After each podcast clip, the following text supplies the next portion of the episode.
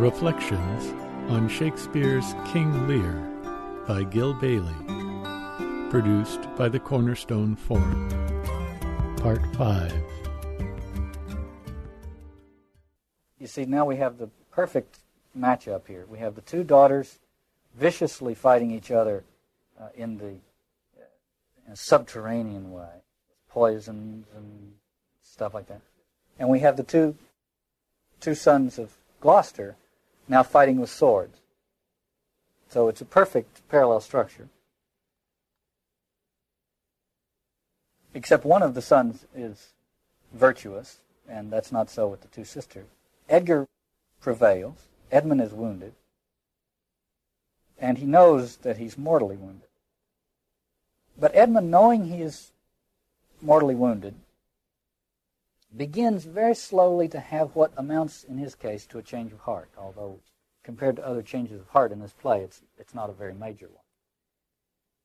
He says, What you have charged me with, that I have done, and more, much more, the time will bring it out. Tis past, and so am I. But what art thou that hast this fortune on me? If thou art noble, I do forgive thee, he says to Edgar. And Edgar says, let's exchange charity. And Shakespeare really tries to do this when he can in good conscience. Bring the conflict to some kind of charitable conclusion. Oh, Edgar says, I am your brother, Edgar. And then he says, The gods are just, and of our pleasant vices make instruments to plague us. And of his father, Gloucester, he says, The dark and vicious place where thee he got cost him his eye. Now this is, and Edmund agrees, tis, uh, he says, thou hast spoken right, tis true, the wheel is come full circle. So this is Edgar and Edmund agreeing that the world is in fact finally orderly, that the gods have arranged it so that the, the wicked receive their uh, punishment and the just receive their reward. I don't think we're to take this as Shakespeare's opinion because I don't think he very often puts his opinion in people in the middle ground. Say, if you want to find out Shakespeare's opinion, uh, it will either come out of the mouth of the fool or out of the mouth of Cordelia, uh, but not very often out of the mouth of Edgar and Edmund and Kent and the rest of them. They're good people or bad people, and somewhere in the middle. Uh, but struggling as as we do uh, with with what the universe, how it's how it works and how it holds together, and wanting to see some order to it, some pattern. Before we get too far away from Edgar saying the gods are just, I want to go back to something that Lear speaks to Cordelia earlier in the act, before they are taken away to prison. As Edmund orders them to be taken to prison, Lear says to Cordelia, Upon such sacrifices, my Cordelia, the gods themselves throw incense. Have I caught thee? And I wonder, when Shakespeare says things like, Have I caught thee? one must always pay close attention, I think, because I think it's his way of uh, indicating that there's more there than meets the eye. And suddenly you see the gods, they're, they're these uh, creatures that are somehow participating in the sacrificial act in some way where which which we would regard as demonic. We would say, "Hey, what are the gods doing here throwing incense on the fire?" When you first read that, I've always read this in a very positive way. You know, this is a very noble sacrifice. But if you stop to think, then then when I saw this, see, it took me 15 readings to see it. Have I caught thee? I thought, now wait a minute, what is he talking about? Have I caught thee? The gods, and I think in, in this play there's a clear there's a clear play on the distinction between the, the pagan and the Christian dispensation. And the pagan gods are right there. We think they're up there, uh, waiting for the smoke of the sacrifice to enter their nostrils. They're not. He says they're right here throwing incense on. It changes the perspective on the on the pagan gods altogether, and it and it conforms to uh, to the to uh, the Girardian understanding of the role of myth in the sacrificial exercise. Turns out those gods aren't as aren't as innocent and lovely as we thought. They're sitting there throwing incense on the sacrifice. What does the incense do? It fills the room with smoke. See? Fills the nostrils with a sweet smell and fills the room with smoke. And that's what the, that's what mythological construct does. The gentleman enters at that point with a bloody knife, still smoking, straight from the heart of Goneril. And he says, They're dead. The goneril has poisoned Regan and killed herself. And Edmund says, I was contracted to them both, all three now marry in an instant. And you have the great triangular structure of this play ending in death.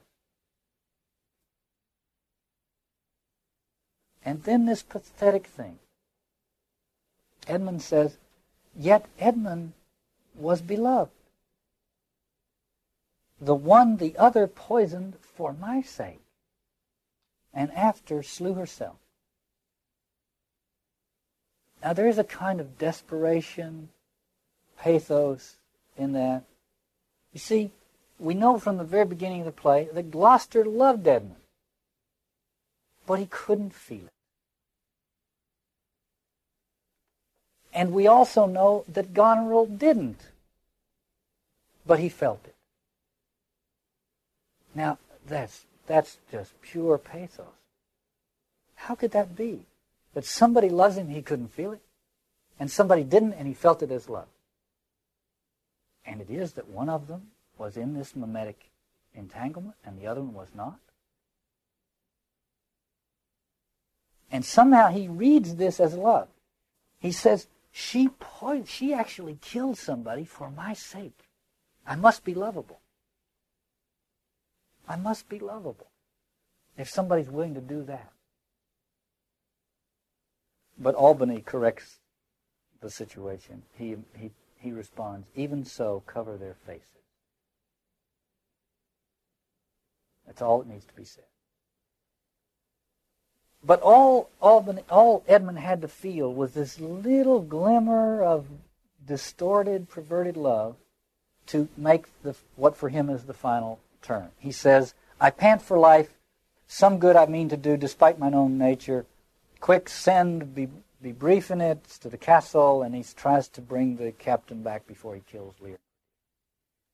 In other words, he just felt that little hint of love, and he, he wants to try to do something worth, worthy before he dies. And when Albany finds out that, the, that Lear and Cordelia are, are under the order of execution, he says of Cordelia, the God's defender. And we're back to the theological question. The God's defender. This is a prayer. He didn't say the gods defend them. Would have been more general, would have been, more appropriate to the way the narrative's unfolding. He said the gods defend her because it draws a specific bead on Cordelia. Will the gods defend her? All through this play, there's been this question about what, how, how do the gods relate to all this? And the last we heard was from Edmund and Edgar, who agreed that the gods ran a, an orderly and just cosmos. And so now we get this prayer from Albany, the gods defend her, and we want to find out if they will. And of course they won't. Not in this play, they won't. And I was thinking about that on Tuesday morning. Tuesday morning was the morning when uh, Robert Alton Harris was scheduled to be executed. Thank goodness, from my perspective, I'd say. Thank goodness he was not. Uh, but anyway, I was very aware of that on Tuesday morning. And on Tuesday morning, in the Roman Catholic lectionary, the responsorial psalm was Psalm 102. And I'll read the part of the psalm that was in the lectionary for that morning. Uh, interesting, coincidental, if there, if there are such things. So Albany says the God's defender, and they don't. But this is what the psalmist in Psalm 102 says. You know, so many of the psalms are written from the point of view of the victim, looking at, looking at the at the horde closing in on it. And the psalmist says, O Lord, hear my prayer, let my cry come to you. Hide not your face from me in the day of my distress. Let this be written for the generations to come, and let his future creatures praise the Lord. Quote, the Lord, so let this be written so that future generations uh, will understand. Quote, the Lord looked down from his holy height. From heaven he beheld the earth to hear the groaning of the prisoners and to release those doomed to die. There you have it. There you have it. And we're so used to that that we don't realize that that is quite an amazing thing. That's that's uh, that's three thousand year old uh, text that's seeing this whole thing from the point of view of the victim and seeing God as taking the side of the victim. But now Lear comes walking on stage holding Cordelia in his arms. Howl, howl, howl.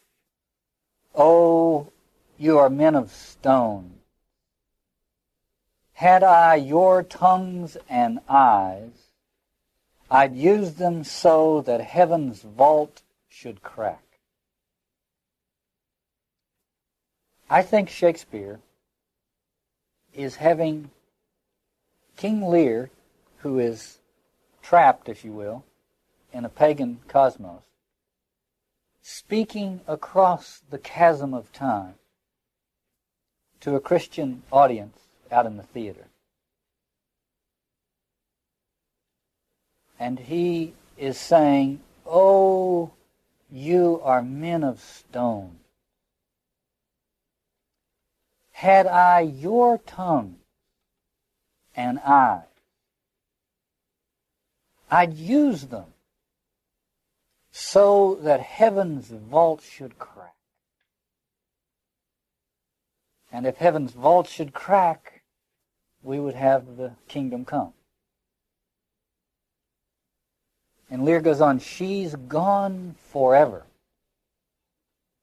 I know when one is dead and when one lives.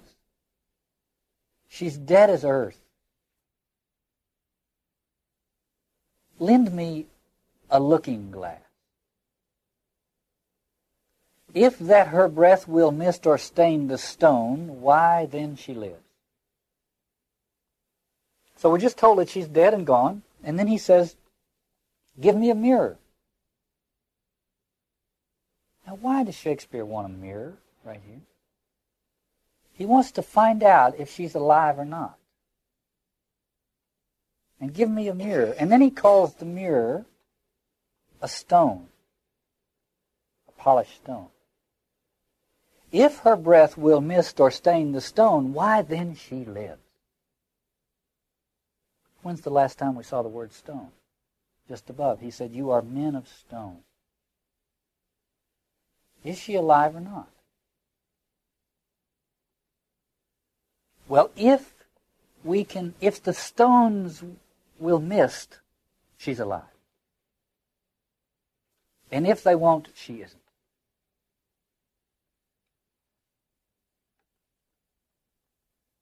And Kent says, Is this the promised end, and Edgar, or image of that horror? It's a reference to the, the apocalyptic moment. And Albany says, Fall and cease.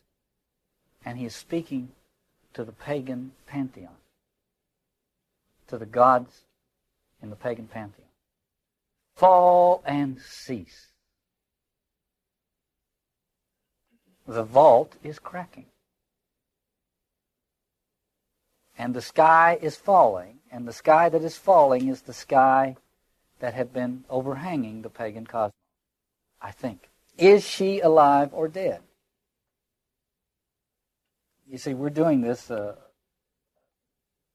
a week and a day away from, from Easter, which is the when the Christian community asks themselves the same question about is he alive or dead? And if alive, then the vault is cracking. So Albany says, fall and cease. I think that's very important in this context.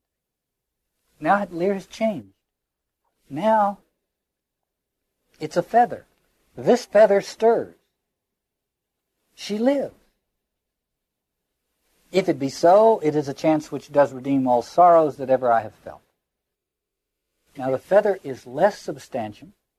It's an angelic kind of an image. We think of wings. So now it's something less substantial, and we're we're we're we're approaching this question of life and death with more and more subtle uh, measurements. Now it's the feather. And he says the feather stirs. And Lear waves everybody off away from him and he says, Cordelia, Cordelia, stay a little. Huh? What is it thou sayest? Her voice was ever soft, gentle, and low. So we've come from stone to feather to voice. A very soft, hardly audible voice.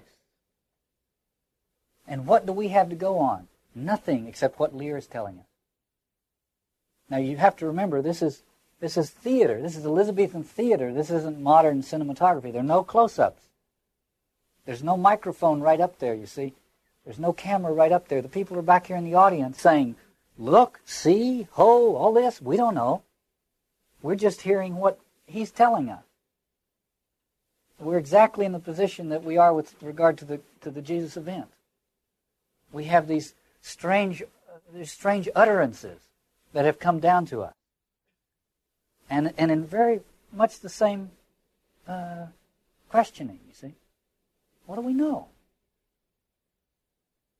Her voice, he says, was as ever soft, gentle, and low. Now he has gone from the visual to the auditory. More subtle, more subtle. Question will be, can the visual be re- restored? But for right now, he's gone to the auditory. And at the same time, he begins to if, if we think of him as being at some depth of experience right now, he surfaces in, in, in stages. He says her voice was ever soft, gentle, and low. And then he says something that jars a little bit with the depth of that. He says, an excellent thing in a woman. That's an abstract thought. And then he says, I killed the slave that was a hanging thee.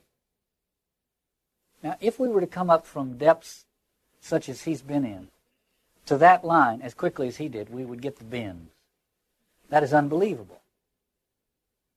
He has one stop in the middle, which is it's it's it's nice when women have nice soft voices. And then he says, I killed the slave that was a hanging. And the captain says, Tis true, my lords, he did. We have to keep that in mind. And Lear says, Did I not, fellow? And suddenly he's in this, he's at the surface level again. He's at the level of the plots. He says, Did I not, fellow? I have seen the day with my good biting falchion, I would have made 'em skip. And he sounds for all the world there for a second like some old weary soldier that keeps telling the old tale. Right?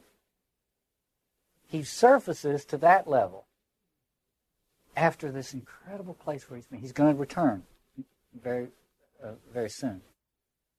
But I think we have to recognize this surface. But now he begins to return. I am old now. He's just bragged about how he used to wield a pretty mean sword. And now he says, I am old now. And these same crosses spoil me. And I think that we have to see a Christian implication to the word cross. And they do spoil him for the old melodrama, the old uh, wielding of those swords. The cross spoils it. The Cross reveals it, complicates it, undermines it. live by the sword, you die by the sword. All of that. And this is Lear leaving the pagan cosmos for a Christian cosmos he's never heard the first thing about. You see, that's I think what we what can we, we can see here. He turns to Kent, Who are you? Mine eyes are not of the best, I'll tell you straight. So we still have a problem with eyes. And Kent says, If fortune brag of two she loved and hated, one of them we behold. And we want to know, well, who's the other one? And I don't think we would know, except when Helen Gardner called this scene of, Cordelia, of Lear walking on stage holding Cordelia in his arms as the secular pietà, there's a hint of what the other one might be. And Lear says, this is a dull sight. So again, his eyes, he still can't see.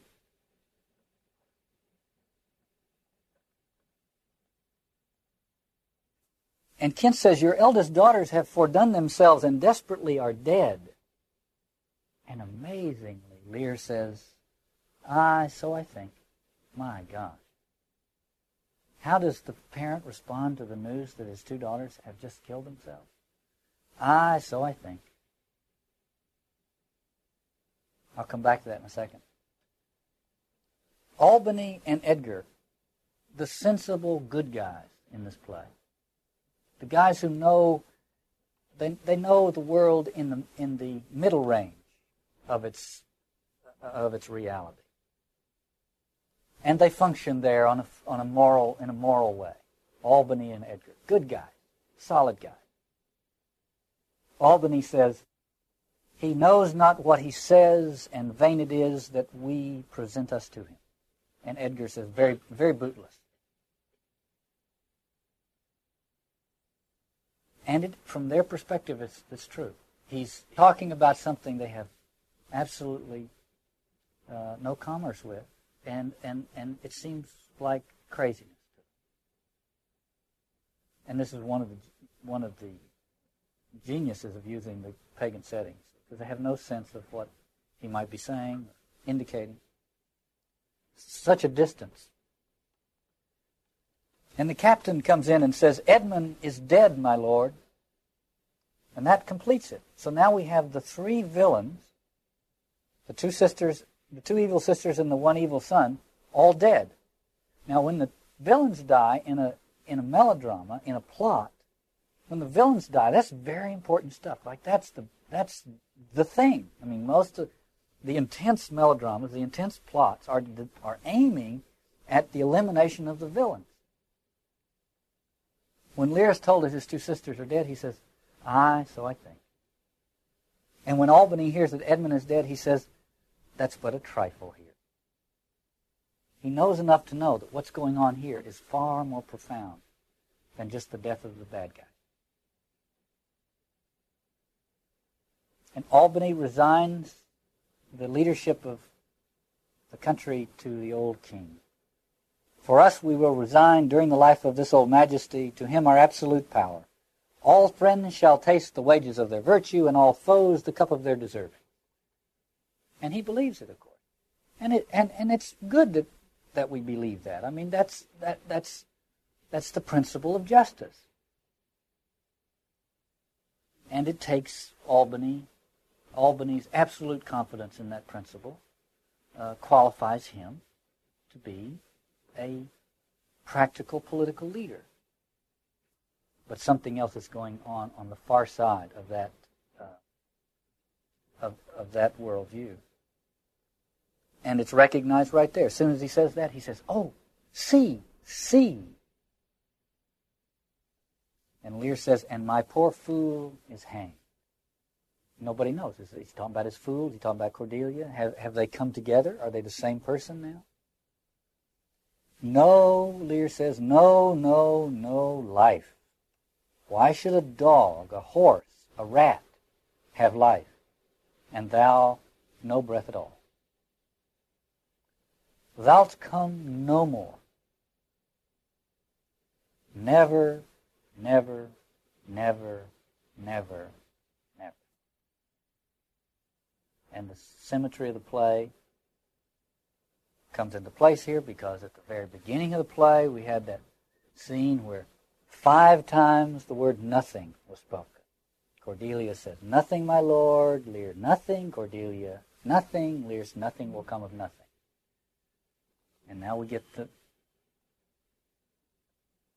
the five repetitions of never.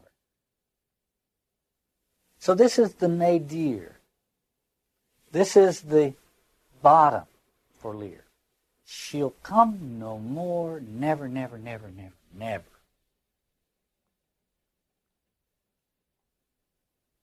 Now, when he was in the hovel, he had wanted to strip off and become completely naked, as this unaccommodated Tom of Bedlam was. And he says, uh, undo this button. And now he is at the end. The final, this is apocalyptic in the sense the word apocalyptic means unveiling, the stripping away. After the never, never, never, he says, pray you undo this button. In other words, he's just asking somebody to come over and help him uh, undo that top button so he can get a breath of air. Undo this button. Thank you, sir. Now, I just, I, I want to say, this is a, one of the many things I didn't see the last reading. I've, there's always a lot of things I didn't see the last reading. Pray you undo this button. One last thing has to fall. And then he has in response to a simple act of human kindness, somebody unbuttons his shirt. He offers a simple act of human gratitude. Thank you, sir. And the more I went over this, the more I saw the, the absolute essential uh, significance of that phrase, thank you, sir it tells us volumes about the transformation in this man. In the midst of this deep moment of despair, he can look back to someone who has just offered him this simple kindness and say thank you. And everything opens up. To what we are not privy. He says, Do you see this? Look, now it's all visual. Suddenly the eyes have opened. Do you see this? Look on her, her lips. Look there, look there. And he dies.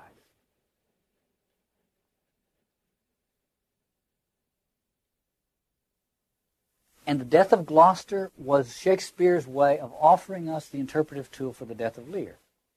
Gloucester died, his flawed heart, alack, too weak to conflict to support, twixt two extremes of passion, joy and grief, burst smiling.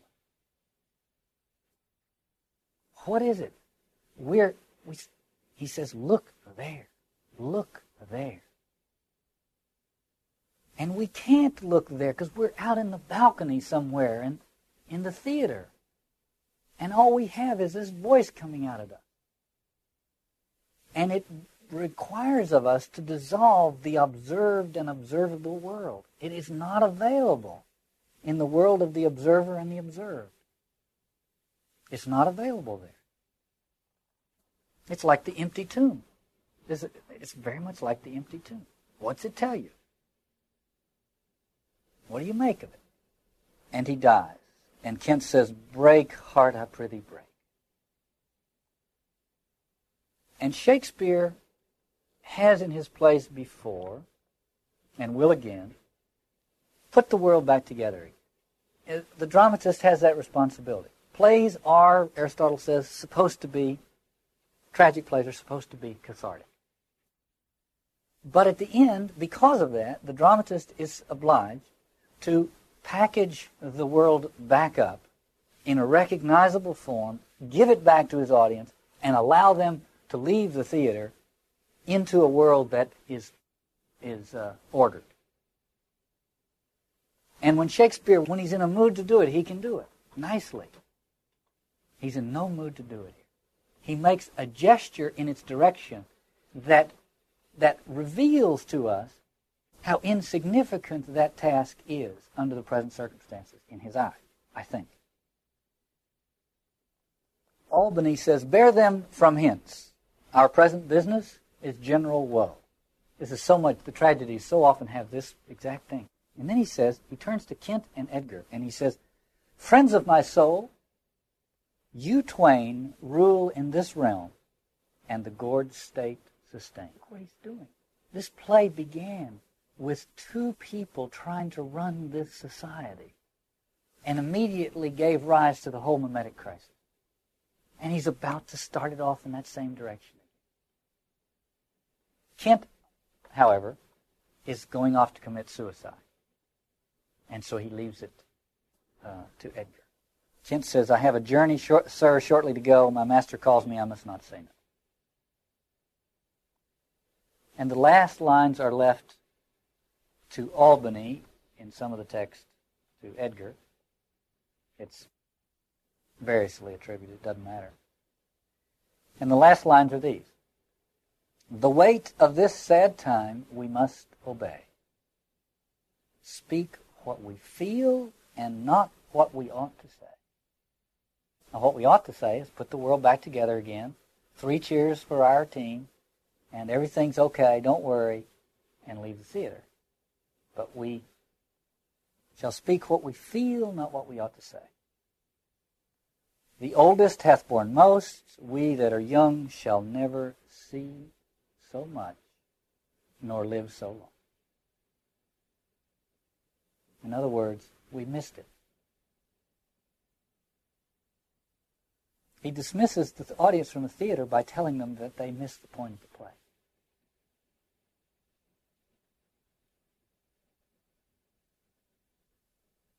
Well, that's why we have to come back, you see. Nothing almost sees miracle but misery.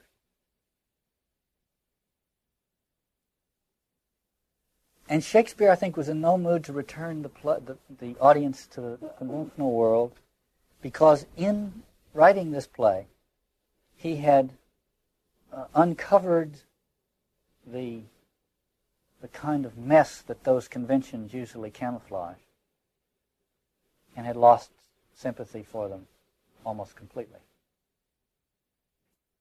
The Shakespearean critic, Arthur Sewell, says Lear, in his madness, has a terrible picture of what may lie beneath the facade of social and political institutions.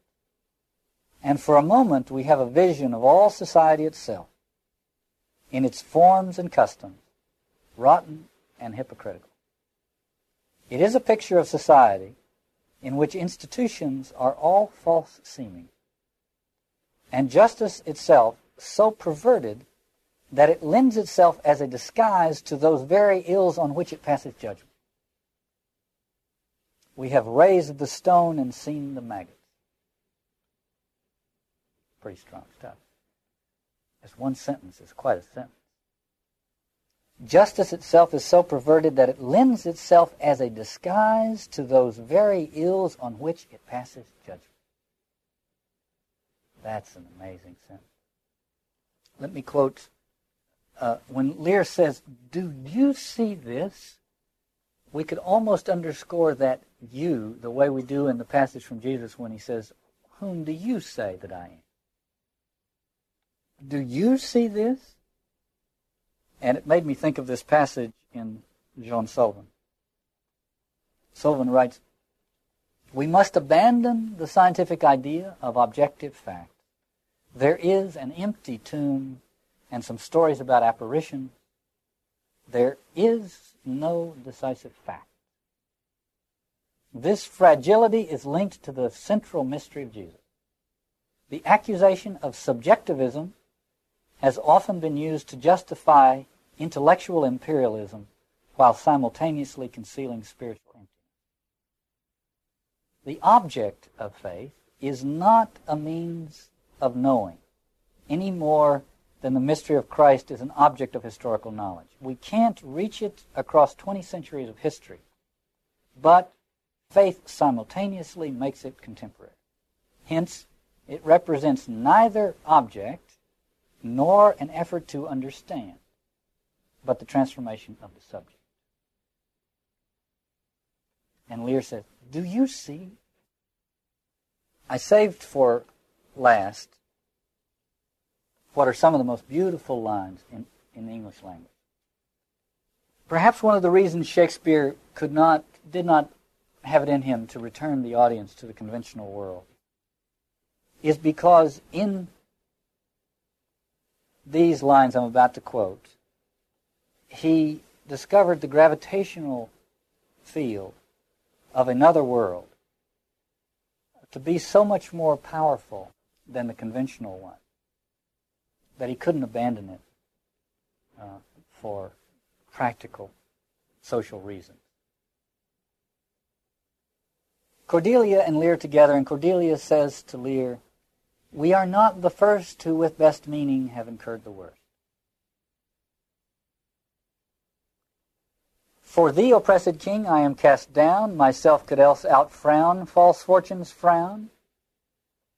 Shall we not see these daughters and these sisters? Now, there was a moment, of course, many of them in Lear's uh, travail when he would have loved to have seen these daughters and these sisters, to give them a piece of his mind. The idea of seeing them would have been tantalizing. Yes, yes, by golly, let's see them, let's confront them. And now Cordelia says, Shall we? And Lear says, No, no, no, no. Come, let's away to prison. We two alone will sing like birds in a cage. To me, this is Shakespeare's beatific vision. When thou dost ask me blessing, I'll kneel down and ask of thee forgiveness. So we'll live and pray and sing and tell old tales and laugh at gilded butterflies. Now we could hear, you know, this, the verbs tell the whole story. Live, pray, sing, tell tales, laugh. And here, poor rogues talk of court news.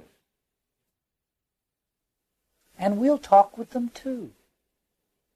Who loses and who wins, who's in, who's out. It doesn't matter. We can we don't have to give up our subscription to Time magazine. It's all just it's it's part of the human funny business. Everybody else will be taking it so deadly seriously. But we're on the other side of it. And we don't have to be cranks. We can be forgiving. So we'll talk with them too. Who loses, who wins, who's in, who's out. And take upon us the mystery of things. As if we were God's spy. And here, of course, it's capital G, God. And before it's been a small g, speaking of the pagan deity. We shall be God's spy. And we'll wear out in a walled prison packs and sects of great ones that ebb and flow by the moon. To wear out. What a fabulous verb at this point. I said earlier that, that some of these things don't occur to you until you get to the 15th reading. Well, that's Shakespeare's way of wearing us out, wearing us down. And Lear says, we'll wear them out. What do you do? How, you see, what, in, in light of this vision of life, how do you respond to that craziness of the, of the sociodrama? You just wear it out. That's, that's what this text is saying. We'll wear it out. We'll wear out in a walled prison. Notice what he'll, he'll wear out packs and sects of great ones. Now, these are the things that Shakespeare despised most. Packs are the mob, and sects are the political partisan, and the great ones are the people who presume to be the leaders of either mobs or political partisans, but are only leaders by virtue of the fact that they have nosed their way out in front of a pack and tell it what it wants to hear. So often the way Shakespeare describes this, what passes for, for leadership. So the great ones have simply gotten the Gallup poll. And they know that men are as the time is. And they've gotten themselves out in front of one of these packs or mobs. But there's no bitterness here. He says, we'll just wear them out. Because they all ebb, all of that enterprise ebbs and flows by the moon. They come and they go. Fortunes rise and fall. Well, I saved that for last because because it's the it's the vision that Shakespeare creates of what it would be like to be in the world and not of it. What uh, Auden calls Uh, heavenly worldliness.